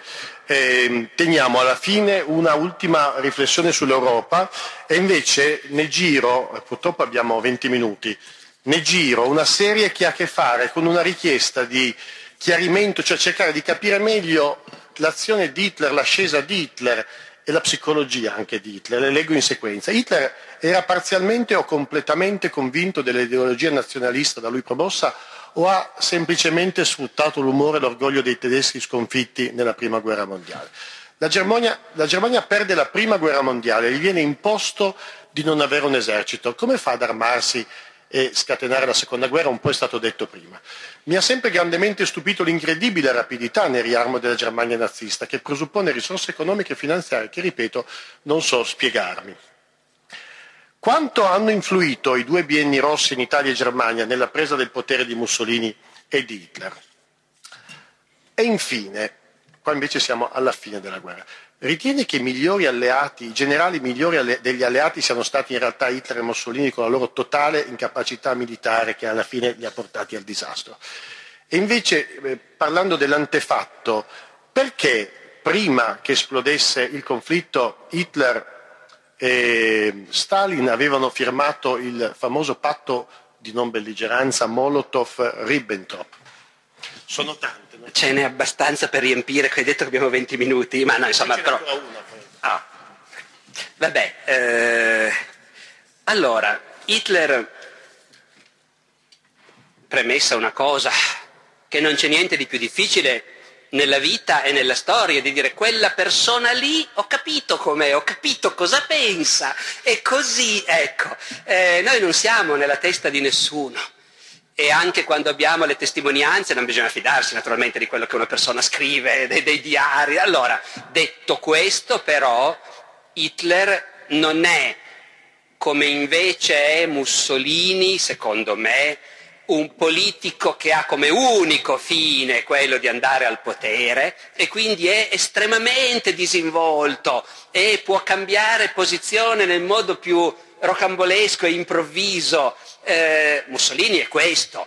Mussolini è uno che, sapete tutti, è, è uno dei principali dirigenti del Partito Socialista, allo scoppio della Prima Guerra Mondiale, su posizioni violentemente pacifiste fino a un attimo prima. Poi di colpo capisce che invece il paese in guerra ci andrà e che comanderanno quelli che lo spingeranno in guerra e che i pacifisti verranno emarginati capisce anche che c'è da prendere dei bei soldi a schierarsi da quella parte perché i francesi pagano bene, ma questa non è una calunnia su Mussolini. È stato assodato che in quei mesi in cui l'Italia è incerta se entrare in guerra o no, tutti i nostri giornali prendevano soldi dall'estero e anche quasi tutti i nostri politici alla grande, perché sia i francesi gli inglesi sia i tedeschi pagavano sperando che l'Italia appunto entrasse in guerra dalla loro parte. Quindi Mussolini di colpo si butta dalla parte della guerra e dopodiché va al potere nel, nel primo dopoguerra, ma comunque su posizioni anticlericali, eh, repubblicane per un breve tempo, poi il repubblicano se lo dimentica appena il re lo chiama, ecco, e quanto al feroce anticlericale è quello che poi fa il concordato per l'appunto. Ehm, giura- per, a lungo dichiara che Hitler è un nemico pericoloso, che l'Italia proteggerà l'indipendenza dell'Austria, che il razzismo tedesco è una schifezza, che mai gli italiani potrebbero fare delle cose simili, poi un bel giorno deciderà tutto il contrario. Facciamo anche noi le leggi razziali, gli ebrei, ecco. Mussolini, al di là del fatto che secondo me ogni essere umano ha una grande capacità di autoconvincersi e quindi ogni volta che cambi idea in quel momento ci credi però probabilmente anche. Io faccio un po' fatica a immaginare questo tipo di politici come gente che poi la sera quando sono soli nel loro studio si fregano le mani e si mettono a ridere perché tutti ci sono cascati. Secondo me è più facile autoconvincersi ogni volta che quello che stai facendo è la cosa giusta. Ma al di là di questo, che è la mia idea e magari mi sbaglio, indubbiamente Mussolini è uno che ha avuto un'enorme capacità di trasformismo e di intuire come si faceva a rimanere al potere. Il grande sbaglio lo ha fatto quel 10 giugno del 40. Se non avesse fatto quello moriva nel suo letto a 70 anni come Franco in Spagna. Eh, Hitler no. Hitler, tutta la storia di Hitler fa vedere che è certamente uno enormemente ambizioso che vuole andare al potere, ma ci crede, crede di essere l'uomo che deve salvare la Germania e che la Germania è destinata a dominare il mondo e lui è quello che la porterà a dominare il mondo e che gli ebrei sono colpevoli di aver come dire, infradiciato il sangue tedesco, corrotto la nazione e così via. Io ho la netta impressione che ci creda e crede fermamente che il comunismo è una cosa orrenda che va assolutamente distrutta perché è internazionalista e invece nella visione di Hitler bisogna essere nazionalisti e razzisti. A questo punto naturalmente uno si chiede perché ha firmato il patto con Stalin allora nell'agosto del 39, ma lì la cosa è in realtà molto chiara. Il mondo non è diviso in due, diviso, l'Europa diciamo meglio, non è divisa in due, è divisa in tre. Ci sono le democrazie, l'Inghilterra, la Francia. Ci sono le dittature di destra, l'Italia, la Germania. E c'è l'Unione Sovietica comunista. Sono tre mondi che si odiano, che non si fidano l'uno del nessuno si fida degli altri due. L'Unione Sovietica comunista è percepita come il nemico da abbattere nel mondo fascista e nazista, ma è percepita come il nemico da abbattere anche nel mondo capitalista, liberale e, e democratico. Eh, tanto che non ha praticamente rapporti, non ha nessun peso internazionale, non fa parte della società delle nazioni, appunto, e così via. Quando è chiaro a tutti, nel corso degli anni 30, che Hitler finirà per gettare il mondo in una guerra, anche se tutti fino all'ultimo sperano sempre, eccetera, eccetera, ma nell'estate del 39, quando è chiaro che la prossima vittima di Hitler è la Polonia, e l'Inghilterra e la Francia hanno garantito alla Polonia che se la guerra scoppia loro interverranno, anche se non ne hanno nessuna voglia ed è impressionante vedere come fino all'ultimo, in particolare gli inglesi, il governo inglese, insiste con i polacchi dicendo cretini, piantatela, cedete, date a Hitler quello che vuole, vuole la città di Danzica, dategliela, negoziate con lui, se no sarà colpa vostra. Fa impressione vederlo. Però poi quando Hitler, nonostante tutto, invade la Polonia, a quel punto gli inglesi e i francesi, molto a malincuore, terranno fede alla parola data ai polacchi ed entreranno in guerra. Ma nei mesi precedenti, temendo che andasse a finire così, si sono convinti a provare a sentire Stalin, dopotutto anche lui è un feroce nemico di Hitler, proviamo a vedere se è possibile fare un'alleanza, l'Inghilterra, la Francia e la Polonia con l'Unione Sovietica, facciamo il patto col diavolo. E Stalin è disposto a negoziare perché anche lui ha una paura tremenda della Germania. L'Unione Sovietica si sta armando, si sta industrializzando, ma ha bisogno ancora di qualche anno di pace. Quindi cominciano i negoziati fra inglesi e francesi e polacchi e l'Unione Sovietica di Stalin, estate del 39. Questi negoziati i russi hanno una gran fretta di portarli avanti e arrivare a un accordo. Gli altri non si fidano. Per carità, non fidarsi di Stalin, dagli torto, ma insomma, il fatto sta che noi sappiamo che Stalin l'accordo lo voleva perché aveva una paura maledetta che scoppiasse la guerra. Gli inglesi e i francesi negoziano col contagocce, coi piedi di piombo. I russi cominciano a insospettirsi.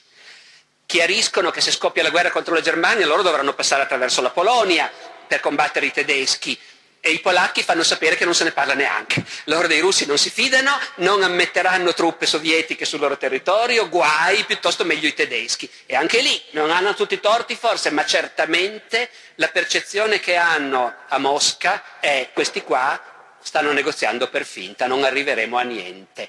A quel punto, a quel punto a Mosca nasce l'idea di dire ma proviamo a vedere cosa dicono i tedeschi perché dopo tutto se potessimo fare un, non, un patto di non aggressione con loro, ci mettiamo al riparo lo stesso.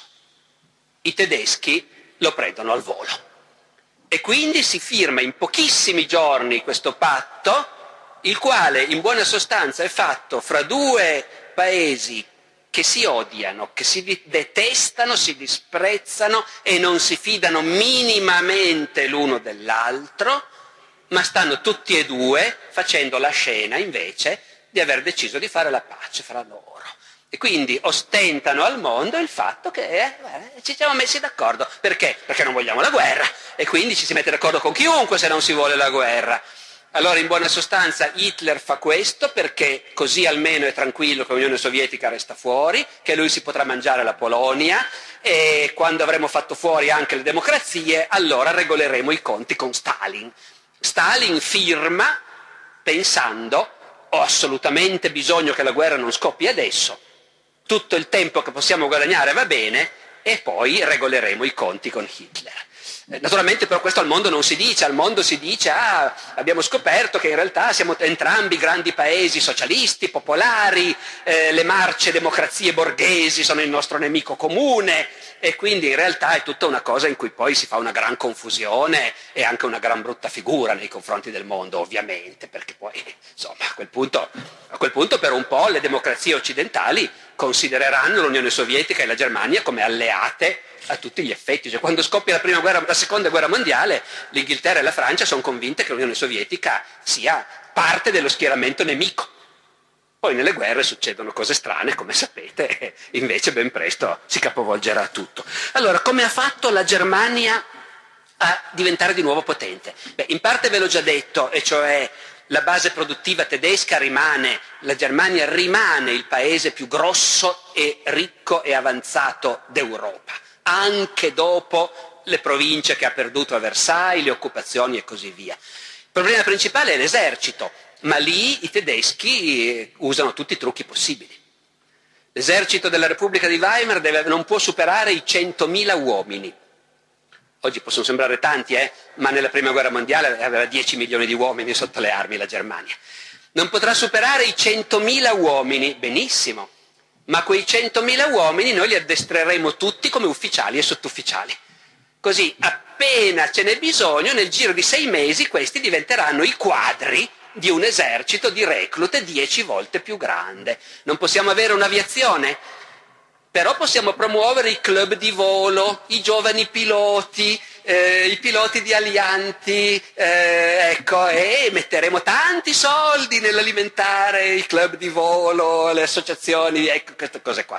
Eh, funziona così, i tedeschi preparano clandestinamente la rinascita delle loro forze armate. I bienni rossi. Beh, Mussolini sì, presa di potere di Mussolini è tuttora una delle cose su cui è più difficile dare un giudizio.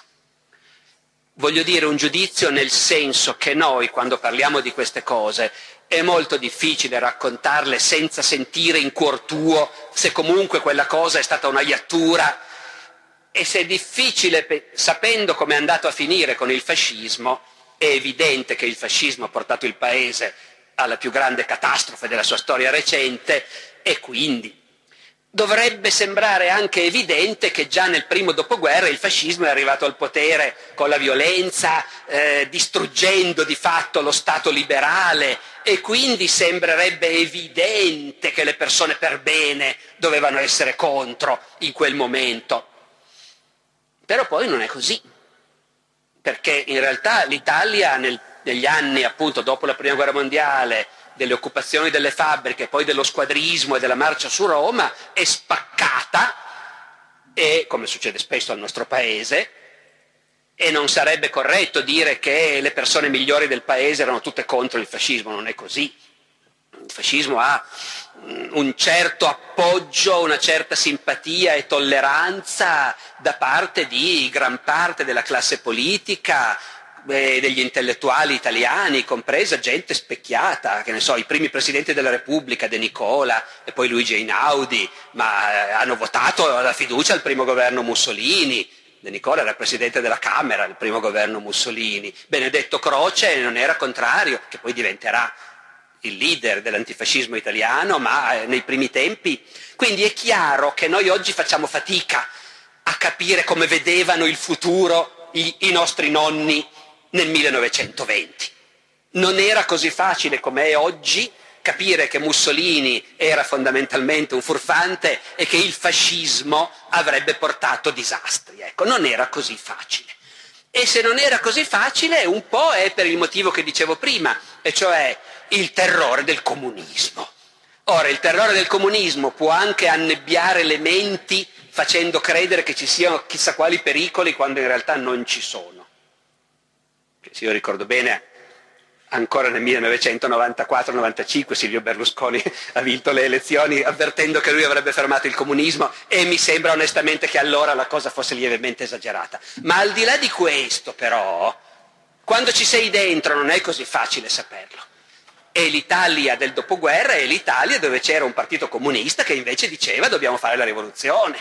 E, e gli operai a un certo punto hanno occupato le fabbriche poi noi oggi che possiamo andare dentro le segrete cose, vediamo i, i memorandum segreti, sappiamo cosa succedeva dietro le quinte, sappiamo che il governo Giolitti ha lasciato che gli operai occupassero le fabbriche dicendo così si sfogano e poi fra qualche mese escono e infatti è stato così. Sappiamo che Agnelli è stato consultato e ha detto ma sì lasciamoglielo fare, meno, meno peggio questo, tanto poi ci mettiamo d'accordo. Però per chi non sapeva questi segreti, la sensazione che il paese rischiava di sprofondare nella rivoluzione bolscevica, eh, quella c'era.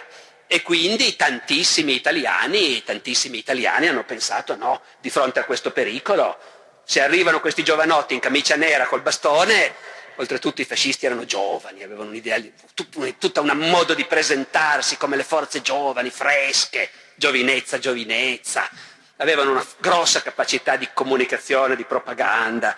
E insomma, appunto, il biennio rosso, cioè quel periodo in cui si susseguivano le occupazioni di fabbriche in Italia, noi oggi siamo in grado di dire che nessuno veramente sarebbe stato capace di trasformare quelle occupazioni in una rivoluzione bolscevica, non c'erano le forze nei partiti della sinistra, la capacità e neanche le intenzioni di farlo, però che una parte del paese ci abbia creduto e quindi abbia pensato che era molto meglio, come dire, dare spazio ai fascisti, questo, questo sì, direi di sì, che è così. Invitiamo il rettore della Consolata a venirci a dare il saluto. Ci scusiamo per alcune domande che non riusciamo a leggere, vertono ancora sul ruolo della Russia, su dei parallelismi col tempo di oggi, alcune su come la gente semplice visse, oltre ai grandi strateghi, i conflitti. Sono domande che lasciamo per il futuro. Posso stare lettura solo di un'osservazione conclusiva, posta in termini di domanda, ma è diciamo, una morale della serata. Uno di noi presenti dice l'Europa di oggi non è più armata è cambiata l'opinione, ma non si rischia comunque molto disprezzando l'Europa, almeno non sarebbe meglio fare di tutto per migliorarla invece che denigrarla. Ecco, è un concetto che emana da tanti dei discorsi che ci siamo sentiti fare e che lascio qui in conclusione, ringraziando eh, Don Martinacci per il saluto finale. Dopo questo meraviglioso mosaico, Portare anche solo una piccola pietruzza potrebbe voler dire rovinarlo, ma tento di non rovinarlo e di guardare un'altra dimensione. Abbiamo sentito i grandi movimenti, ma ci chiediamo la gente come ha vissuto quei tempi. E allora qui noi abbiamo dei richiami la gente l'ha vissuti con sofferenza, la gente l'ha vissuti con rabbia e li ha vissuti con speranza. Atteggiamenti molto contrastanti tra di loro, ma certamente sono passati nel cuore del, di chi è vissuto prima di noi e di chi è vissuto con noi. Io non posso dimenticare qui in questo santuario l'assedio di Torino del 1706, quando la gente, nonostante le migliaia di palle di cannone cadute su Torino, veniva in preghiera qui al santuario, guidati dal beato Sebastiano Valfrè il santuario ha avuto anche qualche piccolo danno su una bombetta lì, su una facciata. Ma nelle altre guerre, quanti sono venuti a pregare qui alla Consolata per i loro cari al fronte? Quante fotografie sono state portate?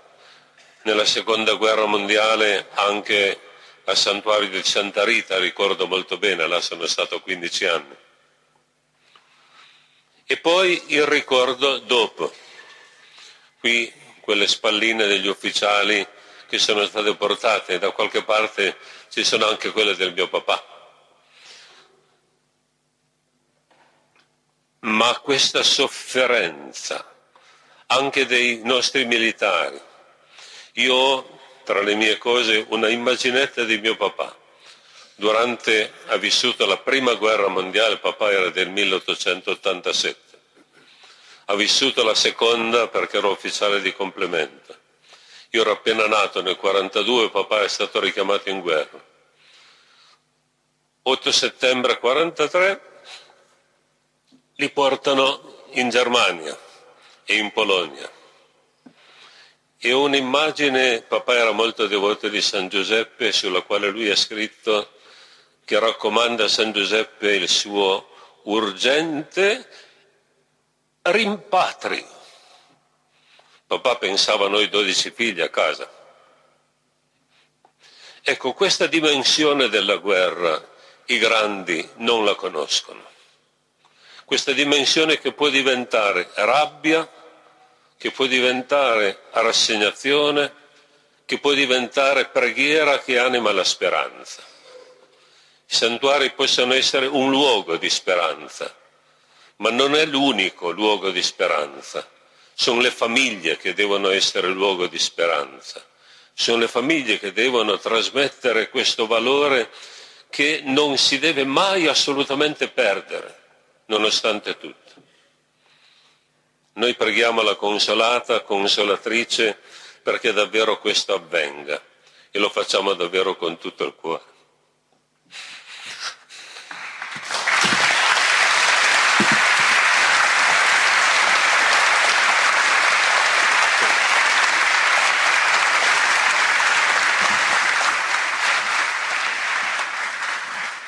Grazie Don Giacomo, grazie Alessandro Barbero per questa serata, grazie a tutti voi che siete stati anche pazienti perché lo spazio insomma era, era quello a disposizione, l'avete gestito ottimizzando tutti i centimetri di pavimento, i cicli di incontri lunedì della Consolata curati dal settimanale diocesano e dal santuario della Consolata con l'estate si interrompono, ma ricominciano il secondo lunedì di ogni mese a partire dal prossimo mese di ottobre.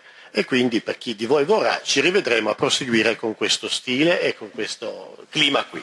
Uscendo ritirate il giornale.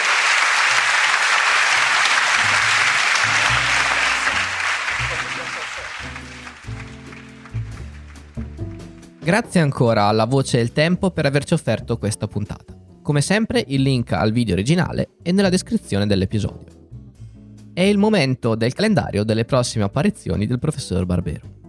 Mercoledì 19 febbraio, dalle 16, presso l'Aula Magna della sede di Via Festa del Perdono dell'Università degli Studi di Milano, ci sarà un dialogo con il professor Barbero organizzato da Unisi. E dovrei esserci anch'io a registrare. Martedì 25 febbraio, presso l'Auditorium Mussini di Vigevano, ci sarà un incontro con il professor Barbero, organizzato dal collettivo culturale Rosa Luxemburg di Vigevano, a tema la battaglia di Stalingrado e l'assedio di Leningrado. Sabato 29 febbraio alle 18.30 all'ex OPG occupato Ieso Paz di Napoli il professor Barbero parlerà di potere, di sovranità popolare e di rivoluzioni. Tutti questi eventi sono disponibili sul calendario non ufficiale del professor Barbero, che trovate all'indirizzo cat.li slash barbero. Faccio lo spelling come Udine Torino Torino punto eh, liceo yogurt slash barbero. Se avete notizie di nuovi incontri e conferenze fatemi sapere che le metto al calendario. Ci sentiamo la settimana prossima con una nuova puntata del podcast di Alessandro Barbero. Ciao!